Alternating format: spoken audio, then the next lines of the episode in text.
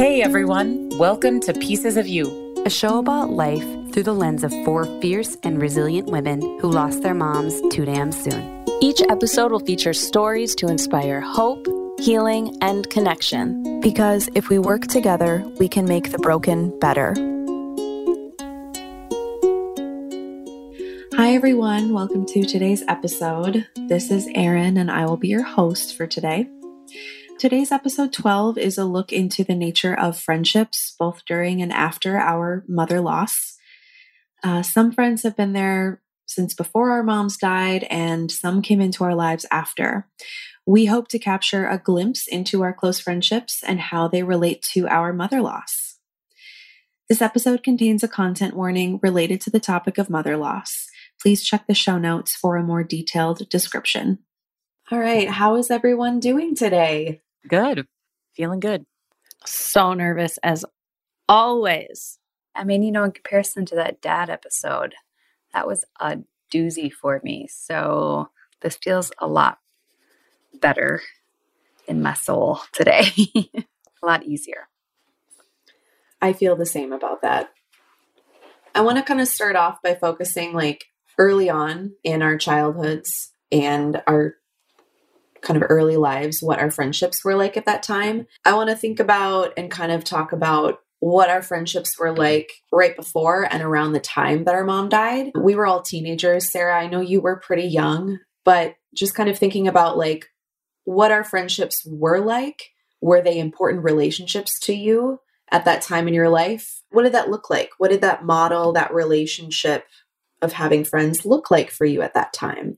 I'll start my friends were everything to me. um, they were like one of the only things that mattered. I mean, I was 15, 16. So having all those shared experiences and, you know, being able to just talk with them about how like parents suck, they don't understand, we're so cool, getting into trouble and all that sort of thing. They were everything to me. They were very much my entire life. And I think that that's pretty pretty standard, especially for teenagers and developing those relationships outside of family. So they were everything to me. I had plenty of close friends. I was in a lot of activities with them. We had a lot of shared experiences. So, probably the most important relationships that I had at that time in my life. Sarah, you want to go next? Yeah, that's amazing. I'm really happy to hear that you had so many friends. And I did have friends later in life who were supportive. And I know we'll get into that further on in the episode. But I was four and a half. So I was super, super young and do not recall many of my friendships except for my closest friendship, who we called each other like best buds. We were. We had shirts made. My dad actually had the shirts made, which is really sweet of her and I it was a picture of us like with our arms around each other and it was like screen printed onto these shirts and they said best buds and we'd wear them around. This episode is really hard for me because it's forcing me to go back and try and remember things I just can't and it's painful. Like it's it's painful to go this far back because this is I mean again, this is the topic of our podcast, but this is when my mom died. I know that I felt very isolated in my experience, though, even as a super young child and very confused. I guess I want to add into I was an only child for the first eight years of my life. And so I was super independent. Like I played by myself a lot already. And I think after my mom died, I was just kind of that weird, awkward kid who could play by themselves. Shadia? Yeah, I had a similar situation as you did, Erin, where my friends were my everything, still are. And actually, a lot of my girlfriends, like in growing up, our moms were friends, which is actually really nice because they knew my mom. They would talk about her not too much, but probably just enough because I knew I didn't want to talk about it. So, yeah, I definitely had really close relationships and my friendships were everything. Plus, we grew up in a small town, so we could run around and do basically whatever we wanted. and now, even to this day, I mean, I feel really lucky to say this, but there's a core group of us that get together like three times a year still. And I mean, they just know me inside and out. I'm sure they are probably thinking, you know, after listening to this podcast, like, what should I have done? I did the wrong thing. I'm sure a lot of our friends and family are thinking that while they listen. And I guess, you know, to them, I would just say, like, you did the best you could do in the situation that you had. If they would have probably forced conversations for me to talk about my mom, I wouldn't have liked that. So I feel like that's kind of a a tricky conversation. But yeah, I mean, my friends, I just say they were my kind of everything. I feel bad saying that, knowing Sarah, how you just responded. And I think Christine's going to respond. So I'll be honest with you. I feel guilty saying that. I feel very lucky. And not to say there wasn't girl drama and all that stuff, like middle school, there was, I mean, it was just like your regular every, every but I always just knew I had supportive friends that at least knew my story. I think that's huge, right? Just to have people know your story, acknowledge, accept it, you know, just just a part of you. So I appreciate you saying that, Shadia. When you acknowledge that, something in my stomach like dropped, but not in a bad way. It was like I felt something really deep. I think it was my you know, little inner child Sarah feeling seen. And not that I want you to feel guilty.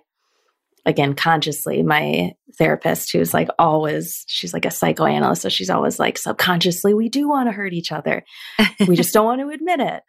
And so I will say, consciously, like, I do not want you to feel sad or bad or guilty. But little Sarah, who is hurting, felt really seen when you said that. And I appreciate you acknowledging that it was really lonely.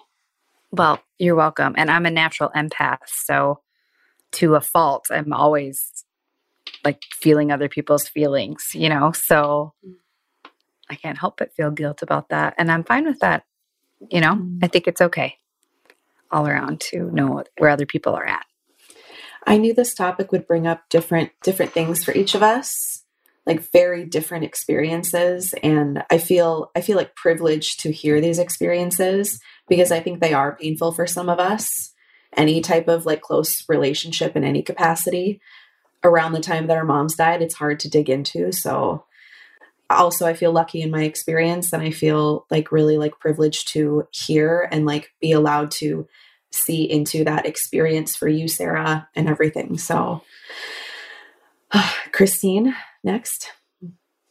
I grew up in a suburb of Chicago and I went to a small private school, a K through 8 school and I was friends with the same 20 plus people for essentially 5 and on and I really didn't ever have to know how to make friends because everyone was just friends because we grew up together.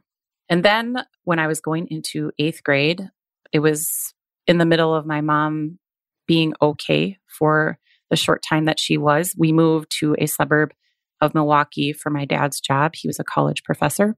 And so I had to start at a new school going into eighth grade. I was 13. Honestly, I didn't know how to make friends because I never had to know how. I've thought about that a lot over the years, and I've said that frequently I didn't know how. And I was really focused on doing well in school.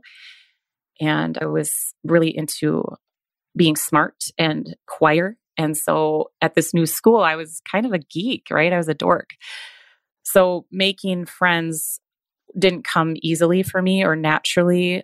Also, I'm an introvert. Less so now. I'm more of an extroverted introvert, I think now. But back then, oh my goodness, I was such a homebody. I wanted to be near my mom. And that was even prior to her being sick. I always wanted to be near her and home. You know, even when sleepovers started, like in fifth, sixth grade, people would ask me, and I rarely wanted to go. I, would ask my mom for excuses to not go because I wanted to stay at home. Uh, and not to say that I didn't love my friends, it was just there was something about being near to the place that I was most comfortable and my people, specifically my mom. So when I moved in eighth grade, it was really tough. And I did make a few friends, but not great friends right away. It took a little while. And also, when you're dealing with such turmoil at home, so, you know, the end of my eighth grade year, my mom, the cancer came back and, and she had brain tumors and she had to have brain surgery and radiation. And you don't, when you're a new person, especially, you don't want to be the girl whose mom has brain tumors. I really had this sense at that time that I didn't want people to feel sorry for me and I didn't want people to be friends with me because of that. So I was just in a really complicated place in in my life where I I didn't know how to connect with people and then I didn't want the connection to be around people feeling sorry for me or my mom being sick. So also Milwaukee area is not that far from Chicago, but I didn't see a lot of those friends that I left. Just didn't, you know, we were getting into our new life where we were living and and you know, you didn't have cell phones back then. There were certainly some f- telephone calls I'm sure that I had with those friends, but those friendships really dropped off. I did have one friend in particular that's still in my life now her mom and my mom were best friends. They were best friends from college. And even that friendship at the time, they really weren't present in my life in a real way because of their own lives and you know they the distance the distance between where we lived so yeah i feel the it feels really intense for me to think back at that time and how i really had this amazing group of people in my life for so long, you know, from five to 13. And then that was kind of, I'm going to say this dramatically, ripped from me when we moved. And then it took a long time really to establish any close friendships around when my mom was sick and then after she died. I can really relate, Christine. So much of what you said resonated in different ways but that idea you you talked about of not wanting to be known as you know the girl whose mom has brain tumors or you don't want relationships to be built on people you know feeling sorry for you and that is you know was so much of my experience as well and i don't know if anyone else can relate to this but i used to secretly fantasize about having this terminal illness or just being like really sick or hurt and coming to school and everyone feeling so bad for me, which feels so contradictory. Like in real life, I didn't want people to feel bad for me for what people actually would feel bad for me for what had happened, you know, my mom dying. But secretly, I wanted people to feel bad for me, like for other reasons it's it's i feel like i could really psychoanalyze this but i think i've heard other people having similar experiences sarah i didn't have that experience exactly but certainly after my mom died i really wanted people to know that that about me like and not to feel sorry for me but that that was such a defining part of who i was. I felt like if i was going to connect deeply with someone i needed them to know that my mom was dead immediately. And I, I didn't always share it immediately but inside i desired that for them to know this very essential fact about my life. I don't know if that resonates with anyone both of those things resonate with me. Sarah like the fantasizing like i i know that i've had that before when i was a kid and a teenager. And then also christine just wanting people to know that. I never wanted to go through the burden of telling people and having them feel guilt and having to comfort them and take that on. But i needed them to know because it was so essential is so essential to who i am. Yeah i feel that Right. Like I almost like didn't want people to make it like weird, which Mhm. is like so like funny Don't to make- look back on. Don't Like, make my mom weird, died. but Yeah, just like- know it, know it, and be like, cool, and then move on. But know it. you know? Yeah. Cause they'd always make it so weird. Everyone made Everybody it, makes it weird. so weird. Some people mean, still make it weird. Because because we're human, you know. Mhm. It's because we're human. I think we our expectations also have to be realistic too for being humans. You know, like I still make it weird when people tell me horrific things about their life. Guaranteed. You know, I'm not like, oh. I'm sorry. Now let's go grab coffee. You know, like I definitely feed into others' pain and hurt and can't stop thinking about it and all that stuff too. So I guess I can relate to it. You know, I'm not saying it's right. I want to say that it's fascinating about the fantasy because after my mom died, I was at my aunt and uncle's in North Dakota and I heard my mom or I heard my aunt on the phone talking to the school about potentially enrolling us into the school in North Dakota. So like we like moving us to go live with my aunt and uncle. And I mean, I just had like a complete panic. Like, what? I don't want to move. Like, I don't want to move. And I ended up telling like this friend that lived up there, and she ended up telling her mom, and her mom told my aunt, and it became this big thing. But then I secretly would fantasize about ob- also moving too. And I think that was to protect myself for the potential unknown of having to move or getting sent away to live with my aunt and uncles or whatever. But I would like imagine myself walking into the classroom and be, people being like, "Oh, who's the new girl?" Sort of liking the attention, let's be honest, but also not wanting to move at the same time. So psychoanalyze that, Sarah. Yeah. Okay, so next, I kind of want to go into more detail about how the friendships showed up for us immediately after our moms died and in like the couple of years that followed. I want to specifically pose the questions and the topics of were your friendships able to meet some of your emotional needs at the time? And I have a feeling I know what a lot of the answers are going to be because our friends were also children or teenagers. But I want to look at were they able to meet some of your emotional needs? And at that time, how were the friendships showing up for you in different ways than family relationships? Were they important to you to keep during that time? How were they showing up for you in different ways rather than just family and meeting our emotional needs? What did that look like? I know for me, I had plenty of friends like show up very immediately afterwards. Like there were so many people that showed up for the funeral. I had some friends write me like really sweet letters. I keep them in like a box with a bunch of photos and cards that I received after my mom died. But at a certain point in the immediacy after she died, that stopped. And it stopped in a way where like other people moved on because they were able to, and I was not. And I think that I gravitated towards friends who were actually able to be emotionally available for me or who were willing to like if I needed to cry, if I needed to vent, they were there. And I think that it pared down my friend group. I think I realized at a very early age the qualities that I needed in friends in order to actually have a friendship and a relationship with them.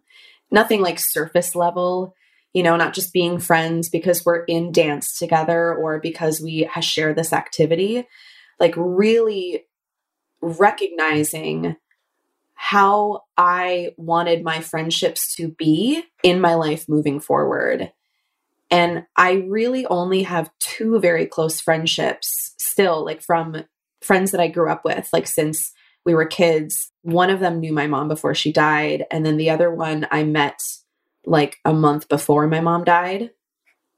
And I'm still like really best friends with them to this day. But I am not really friends with anyone from that time, Facebook friends, but I don't really think that that counts. But I think in that immediacy afterwards, I realized very quickly like the qualities that I wanted and what I needed from actual friends. And I was able to recognize when people were, I don't know, I guess just like being fake or pitying me and not showing up for me in emotional ways that I needed.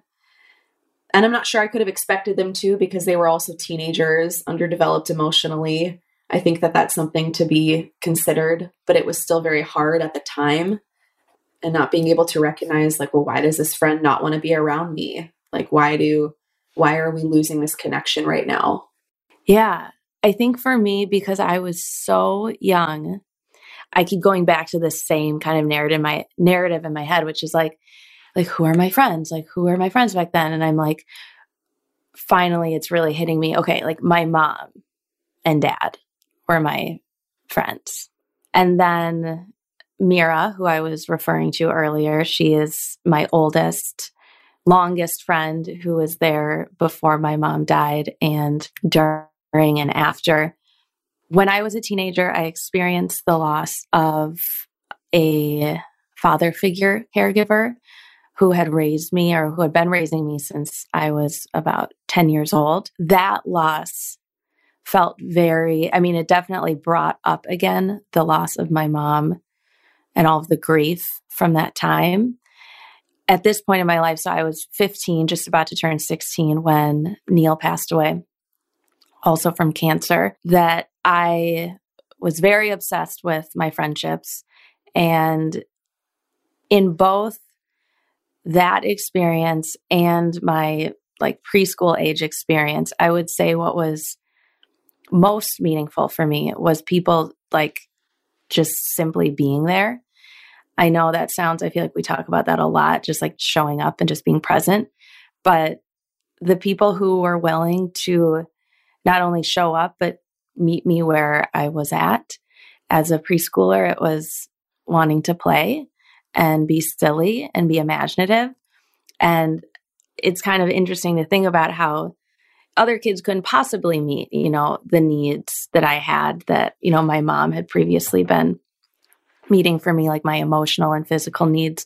And yet the adults around me in the wake of the loss of my mom weren't capable of meeting my child needs. So when I was a teenager and was re experiencing this loss in the aftermath of the very sudden loss of Neil, I had a similar reaction where I don't know if other people share this, but I feel like I have heard this idea of like not being able to really relate anymore to friends and friendships. And I was once a, you know, before Neil had died. So this is, you know, from the ages of like 10 to, you know, 15. I was super outgoing and extroverted and social and just wanted to be out and around my friendships. And in retrospect, I, you know, I wonder if that was one of the ways I was coping with the loss of my mom because I didn't have that relationship with my mom. And so I was really like searching for meaningful relationships through my friendships. And then when Neil died when I was 15, it was like it broke me in ways that I'm still unraveling, but I couldn't go out anymore. I, I didn't want to leave the house. Like you were saying, Christine, before this was before your mom died, I, I turned into like the person who just wanted to be home all the time, partially because I didn't feel like anyone who I once hung out with could relate to my experience in the least bit. And I couldn't tolerate hearing the same complaints and drama that I once had been, you know, so eager to be involved in. I just had zero space for that. I just want to say I want to validate that feeling that you just ended on of like, I have no time for everyday life drama because I have experienced something so traumatic. I don't have any space for that. I was the opposite of you, though, when I wanted nothing to do with being at home.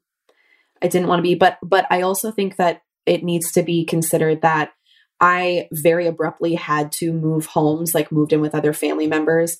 I've never really felt like a place is truly home though, except for now because I've created it within my house and with my partner. But like I wanted to be out of the house all the time. I didn't care where, I didn't care with who. I just didn't want to be in this place that was like a, almost like a fake home for me. Not that it wasn't caring and loving, but in my mind, I was like, this is not it. This is not it. And I just wanted to be around my friends. But I also remember so vividly feeling like, oh my God, are we talking about this again? Seriously, guys? And just wanting to be out with my friends, but having this inner dialogue of like, this is so stupid. You have no idea. And just, yeah, I see everybody like nodding and like rolling their eyes along with it. So, yeah, it's like, uh, sorry, I've experienced deep trauma. I don't have time for this kid drama anymore. So move along. Yeah, very, I very much relate to that. And at the time, it even felt, because like in retrospect, we can, you know, I hear you, you have that like annoyed sound in your voice, you know, like I don't have time for this. Mm-hmm. But at the, in the moment, it felt like so deeply painful. Like it felt like I mm-hmm. was being stabbed because I'm like, they clearly have no idea. Like I am fully alone. Yes. So much so. I remember it being so painful at that time because of like where I was emotionally and developmentally and it was it was devastating at the time to experience that that I am absolutely alone in that. And and my friendships right before then were the most important relationships in my life. And it was devastating. Absolutely. And now, you know, I have that annoyance in my voice, but no, I can confirm at the time it was, you know, one of the most devastating breaks, like breaking points that I experienced. So, oh, Shadia. yes. As you guys were talking, I just had so many things be brought up. I tell you what, this is like a free therapy session. I was just thinking about one story that when my mom was sick and probably only had, you know, a few days left to live, I was having a sleepover at my next door neighbor's house. And I mean, I had sleepovers all the time. I relate to wanting to be home, but at that time, my mom wasn't home. So I didn't want to be there, which definitely plays out into my later life too as a teenager. But I literally got woken up in the middle of the night and my mom's best friend drove myself and my siblings to the cities, you know, the big city where you didn't have to wear your seatbelts. Or no, you did have to wear your seatbelt in the big city, but it just sticks it out in my head that like I got woke up in the night, you get in the car and you have to drive even though we had no idea what was going on. Like she didn't really tell us. She just said, Your mom's really sick. And we, I mean, you could probably assume that she was really sick or whatever. And I think that's that's a very traumatic thing, but it also is really fascinating because it's just so connected to friends and how I played and how they played into my life later on. But then like after my mom died, or probably even when she was sick, you know, my dad was gone so much and our our house was so lonely and quiet and I didn't want to be there. I wanted to have like a normal family and honestly all my friends had very normal I can't think of the term but you know they were married. Their parents were married and they had siblings or maybe they didn't have siblings but their parents were married and they all had jobs and you know it's just very like normal middle class and they all had their meals with their family at dinner time and I really yearned for that normalness. So I spent so much time at their houses just because it felt good to have somebody cook for me and even take us shopping, you know, when I would go shopping with my girlfriends or whatever. I just really leaned not only on those friends, but really probably even more their parents for that like family connection. And I I don't think there was any like well, I guess I don't know. I don't think my friends were annoyed by that. I wanted that so desperately bad. I wanted that that normalcy. And then when it was our family home, like on Sundays, it's like my dad didn't really talk very much, and it was just never what I wanted it to be, to be honest. So I will say that I did get very like jealous of my friends because like they had the moms or whoever to buy their clothes and my dad we didn't like have a lot of money. We had so many medical bills for my mom, and we had, a, you know, living on a single parent income. And like, I didn't just get to like have somebody plan out my clothes or, you know, I don't like we had the necessities. And I'm not saying poor us, but like my friends who got to go through the Delia's magazine, I like it still sticks in my mind. And I'm definitely overcompensating that with my own girls. I will say that. that Delia's reference is a throwback. I, I love loved- Delia. I had a vivid flashback. I can Yes. picture the catalog. I can picture the store in the mall In of Ridgedale. America. and Ridgedale. That actually, it's crazy you say that because that brings back, that brings me right back to that same time for me when I was so jealous of my friends who had living parents and these like intact nuc. I, I never know if it's nuclear, nuclear. Yes, that's the word. Not I wasn't trying to say normal. I was trying to say nuclear. Thanks for Nuclear, not nuclear. wait. Nuke. What is it? Nu- nuclear. Nuclear. It is Got it. nuclear, not nuclear.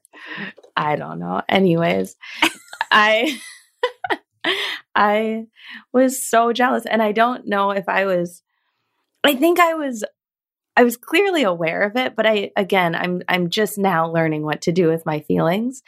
And I don't know what I did with that jealousy back then. I hid it and I stuffed it somewhere and so now every time I feel a little bit of jealousy, it's like so strong because of all of the times I felt jealous as a kid, understandably so. And it was never acknowledged. And I felt ashamed for even feeling that jealousy. It's the same. I never like acknowledged it. I, I just bottled that up too. I mean, it wasn't wasn't their fault that they, you know, got the clothes they wanted or you know, but it, it just felt like I just want somebody to do that for me. I do, Christine? I do not know this store that you're talking about, by the way, the catalog. Uh, I'm a little, I'm feeling jealous about that. It's because you're in Chicago and you're, you know, Yeah. you had way cooler places. Let's be honest. So I did. I did. But we, though we didn't shop there, but uh, I have lots of feelings right now. I have a lot of anxiety about this topic in this moment. There have been so many good things said that I resonate with too. But I will start by answering your question about how friendships showed up, friends showed up immediately after my mom died. And I will say that, you know, my friends back in the Chicago area, I do remember them sending a big envelope full of handmade cards. And that was nice, but not really meaningful if you think about actually showing up for someone. Though, you know, Aaron, as you touched on, I don't know, us all being children, I don't even know what that would have looked like, how it could have been any different.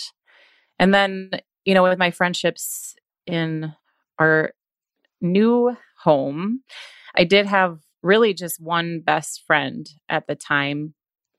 And she was tough.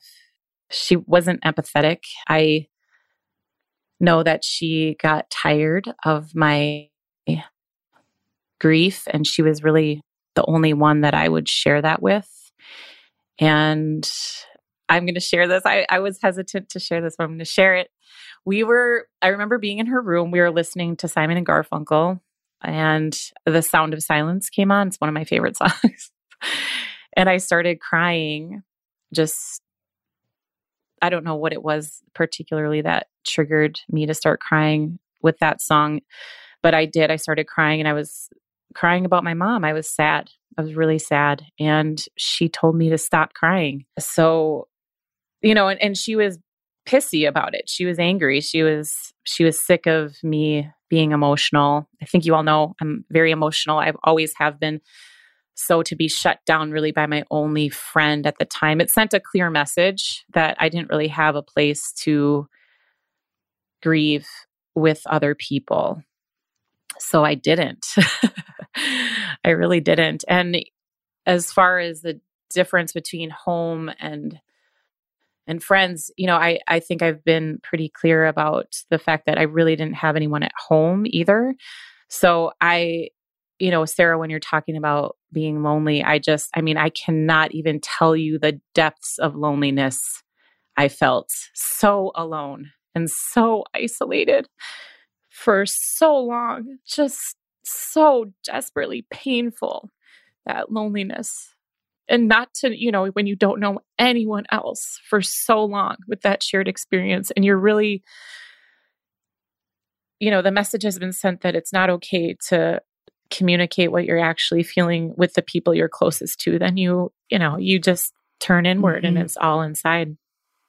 So I also want to just say that that the the talking about meaningless things so many times. I think I've always gravitated towards connecting with people on a, a deeper level. Like I've never really had a high tolerance for shallow, even at a younger age. I though of course I engaged in gossip and all that. Uh, but if, certainly after my mom died, there was definitely intolerance of what people were connecting about and gossiping about and i just felt like ugh i just don't i just don't relate to anyone right now. And and i think that perpetuated that feeling of loneliness too. When you just want to connect with people on a deeper level and you you can't they're not there they're not in that same place. I also one other thing i want to share if that's okay about jealousy this is a little after my mom died. So I was in my early 20s. Again, she died when I was 15. I had one of my best friends from college had a really hard relationship with her mom. And she came to me with that a lot. And I was so jealous of the fact that she just had a mom. I didn't understand how she could have these feelings of dislike or distaste for her mom in the way that she did. And I was so challenged to listen to her, to even just listen to what she had to say. And I actually set a boundary with her in my early 20s. Interesting. I forgot that I did that. But I I I basically said I can't be this person for you. I can't you can't come to me and talk to me about your mom. You have a mom how, how you know just embrace that what is your problem? I i just couldn't handle it anymore. And we took a break she didn't want to i i did i was like i can't be friends with you right now. And i think it was a couple of years actually.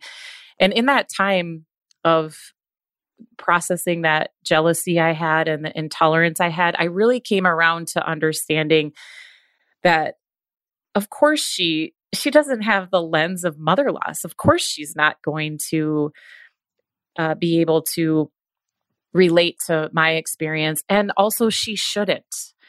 She doesn't have to live her life through my lens. She has her own lens and her own unique relationship that she must process. Of course, she has pain around this, and she should be able to feel those feelings. It has nothing to do with me. nothing to do with me or my experience. So that that really shifted how I was able to be with my friends going forward because honestly most of my best friends have some challenges with their moms. most of them do. And it's something now I'm able to hold space for and talk about with them without me making it about me and my loss. So I just wanted to share that. I'm going to just say it again that friend who yelled at you to stop crying, what a bitch. Not okay. Don't ever do that. Anybody listening, don't be that person. And I think, you know, those types of, of reactions are the reasons that we don't want to share our story. I mean, that's such an extreme reaction, right? But that's terrifying. That is just terrifying to me that I tell somebody that my mom died even right now and they just start crying like, please don't cry. Just don't, you know? So, yes, if they just dismiss, you know, that I just said that I'm out, it, it's just like all the reactions can be just so triggering. So that's why it's so terrifying to talk about your mom, you know? And on the other side of this, because I do want to point out, Christine, you even gave the example of yourself. You know, again, you were older. So you still young though. You know, you were, you said 20 in your early 20s when you set this boundary with a friend because you knew you couldn't hold space for their needs because of your own needs. Again, that's what boundaries are for. And you know, you were young and so I think that this person, you know, didn't have the I don't know if it would be ability or just, you know, a lot of adults don't even have I'm still practicing this skill, but if you can get to the point where you can set that boundary before you are telling someone to stop crying and letting out their emotions. I mean, because at that point it does become damaging and hurtful and traumatic and highly impactful to the point where, yes, you know, this person is going to hold back maybe going forward or feel like they can't trust other people. But it is also okay to not be able to hold space for someone else's pain. I want to share too, though, that that friend who I set a boundary with in my early 20s, she's still one of my best friends now. So, so grateful for her. Betsy, saying it. I'm saying your name, Bets. So I want to get into like adult friendships now and thinking about has it been hard to develop new friendships as an adult? We kind of touched on this, like our abilities to make friendships after our moms have died. So, what has that looked like? What are our friendships now? Anything that we've developed after our moms died as adults? What do those friendships look like? Have we let go of any friendships over the years because we just don't feel supported? And what are some qualities that we hold dear to us now in terms of having a friend that's able to support grief and trauma as it comes up for us? I have like four very close friends I have like four very close friends in my life and a bunch of other friends too, you know, acquaintances or like my partner and I's friends, but very, very close best friends. And two of them I've known since we were kids, high school. I've mentioned them before. One knew my mom, and the other really didn't, only saw her once, still best friends with them. The other one I met in college, and we are really good friends. And the other best friend I have, I met in my adult life, early 20s. We met at a coffee shop we were working at. And so making those two friends later on in life, I know for a fact that it was a long time before I told them that I had a dead mom or like any sort of my history with my mom or my dad or any sort of trauma that I had.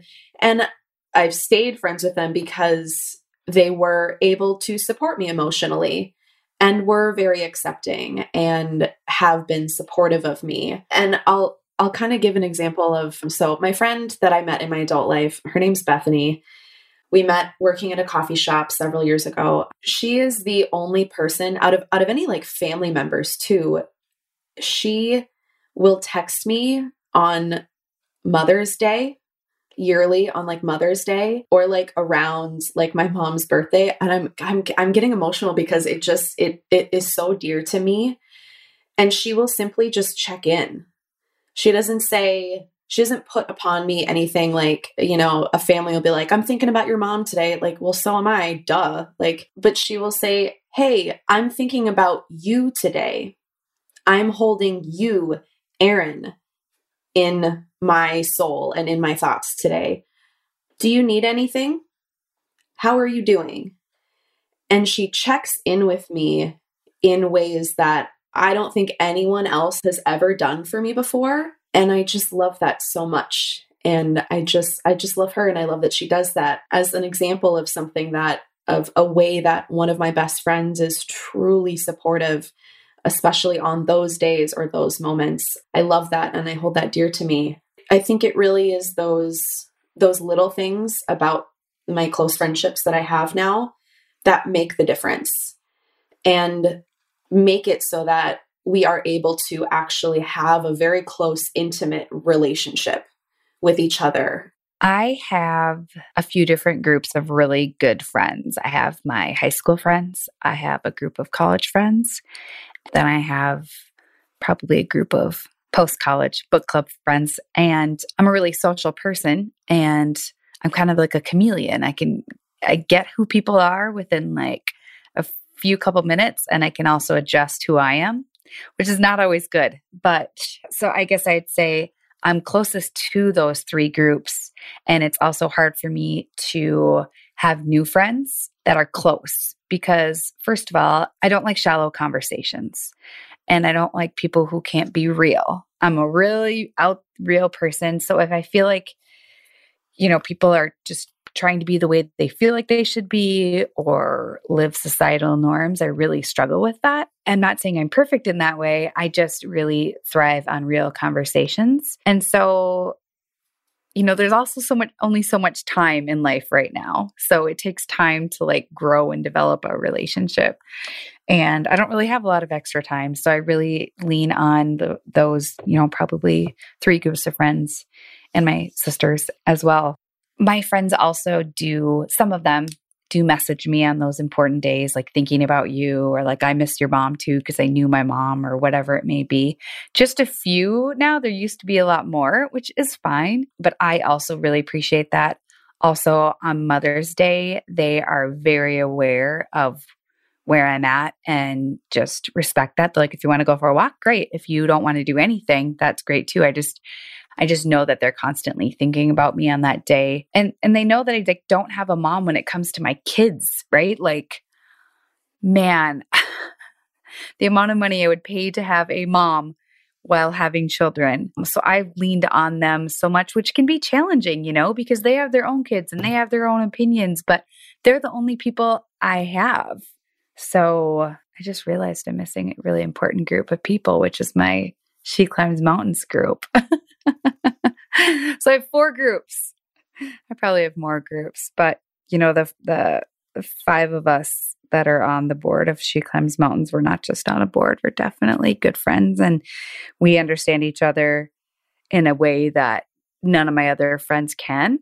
And they're okay with that. And I'm okay with that too. And it's just really nice to have that outlet. I mean, we don't we don't just talk about our dead moms, but it's nice when you can say something and somebody will always, always relate to you on that. So, all right. So, I will say that as an adult, making friends has been really challenging.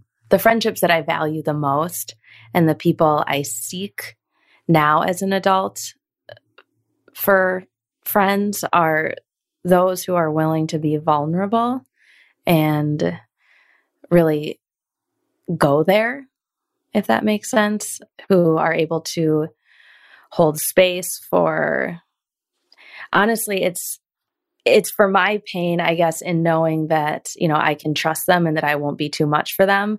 But how i i guess come to learn that is by observing how vulnerable someone is willing to be like with their own pain. And i really admire people who are honest and open and authentic and almost flaunt their, you know, quote unquote flaws, I really gravitate towards those people. It's interesting though, because my older friendships, so the ones, you know, from childhood and my teenage years, you would think I, I would have a stronger connection with around the loss of my mom. But in reality, I didn't talk about it at that point in my life. And so it's interesting for me to think about now how those people actually aren't privileged to the information that a lot of the people in my life now are. The She Climbs Mountains community that Christine, you created, has completely changed my life. And I, I know I've told you this over and over again. It was actually so earlier on, I referenced, you know, my lifelong, my childhood best friend, Mira. She has an older sister named Ellie who sent me a link three years ago to a workshop that was being put on by this organization, She Climbs Mountains. I'd never heard of it, but it was an early mother loss workshop. And I was floored that this even existed. The thought of it even being something I didn't even have to go to feel like the immediate benefit of just knowing I wasn't alone. And I, of course, signed up and I went, and it just felt very serendipitous that Ellie, this childhood friend whom my mom had a relationship with, because Ellie is older than me, she actually has memories of my mom uh, more so than even I do. And she led me to a group of people whom I have been able to form some of the deepest bonds with. And it's not even like, I mean, it's really the the three of you here that I, I'm realizing like this these are some of the deepest relationships I had in terms of how comfortable I feel being vulnerable. And I'm kind of just realizing that. And it's a lot to take in. Other than my partner, and I've said this before, but I've I've looked to my like intimate partners to be that person that I can be super vulnerable with. And I'm happy to say that my current partner, Tony, is he has been so supportive in that and I am I consider him to be one of my best friends right now who I'm very much trying to develop a, a deep bond with. So I think that, you know, the friendship that I spoke about where I set the boundary in my early 20s, there was kind of a crossroads there for me. And when we, well, what I'm trying to say is when I did that, I think I kind of pulled away from a lot of friendships that I had developed in college, which were my deepest friendships at that time. And when Betsy and I circled back to one another, I feel like that was a crossroads. There was a choice there. And when we circled back to each other, I really opened myself up to all of those friendships again and started pouring in and reaching out and trying to connect again. That that has been life changing for me because all of those people that I had pushed away for that period of time are now some of the most dearest people in the world to me. So I feel I can't even explain what I feel about my friendships. The the women that I'm friends with now from college have showed up for me in so many ways. You know, I think particularly around mothering, it's been a huge piece for me especially just after becoming a mom and feeling so inept. How am I going to do this without my own mom? And I really had those women show up and just show me love and just listen. I, I, I am very lucky to not have judgmental friends. Just they are always just meeting. I feel like we all just meet each other where we're at always. And there is this acceptance and love and witnessing that we can do for each other. And when advice is asked for, then we certainly provide that. But mostly it feels like we are we are just really good at listening to one another and witnessing and accepting each other and I, I also want to share in my mid 20s a group of us actually had a conversation about making a choice to not talk about each other with one another we had this we had this I, I, look back i'm like that's kind of mature of us. We we had this conversation to say we we won't do that and we, if we need to process things with one another we can do that but if there's an issue that we will bring it to one another.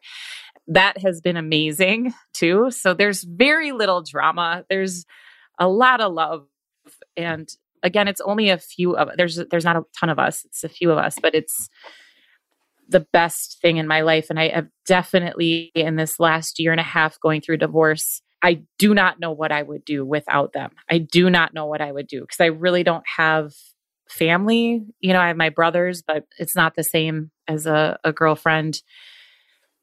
I, I, just don't know what I would do.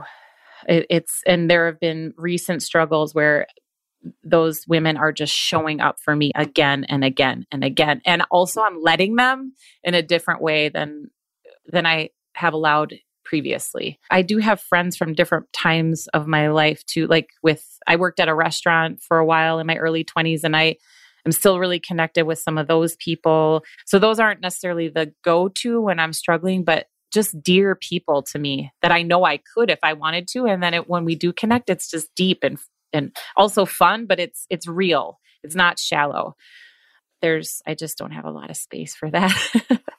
and then of course you guys the women I've met through She Climbs Mountains it changed my life. That that's where that loneliness that I was talking about finally started to soften and become less intense and continues to be less intense knowing that there's this amazing community of women amazing hundreds of women that really get us in a way that I never knew prior to being a part of the community. So when Shadia was talking about our board is really close, and I feel that, and I feel that with you, Aaron, and Sarah too. that we just have this very close bond and understanding of one another that really I don't experience in any other friendships. And I'm so grateful for and and there there's healing that's coming from the, these friendships that is extremely meaningful to me. So I think I think that's it. I don't know if I have anything else about mm-hmm. friends, but life changing friends to me are family, really it's funny after hearing you all talk about She Climbs Mountains. I mean, I also agree with you guys. And it also is baffling to me that I've never met some of these people in person. I mm-hmm. still have never met Shadia in person.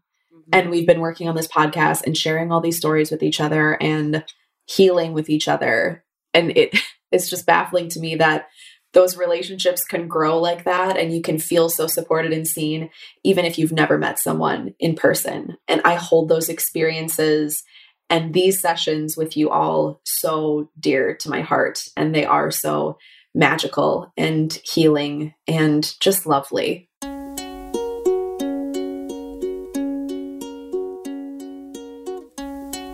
Thank you for listening this week, everyone, and thank you to my amazing co hosts. Make sure you subscribe so you don't miss our next episode. We release new content every other Tuesday. Our next episode is episode 13, and it's all about our physical senses and how we remember and reflect on our mothers through them. You can listen wherever you stream your podcasts. You can also find us at piecesofyoupodcast.com and on Instagram and Facebook at Pieces of You Podcast. If you love our pod, please rate and leave us a review on Apple Podcasts. We would love it so much and we would love connecting with you. Take care of yourselves and remember if we work together, we can make the broken better. When you feel like you need glue to put back pieces of you, then we will work together to make the broken better.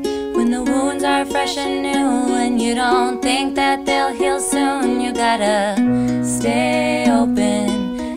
Share your story, it will get better. Though it doesn't feel like ever, and you'll get stronger. It's a journey we'll get through together. So let us lift you up, let us keep you grounded. Do you feel our love We'll make sure that you feel surrounded? Though the tears stream down, wipe them off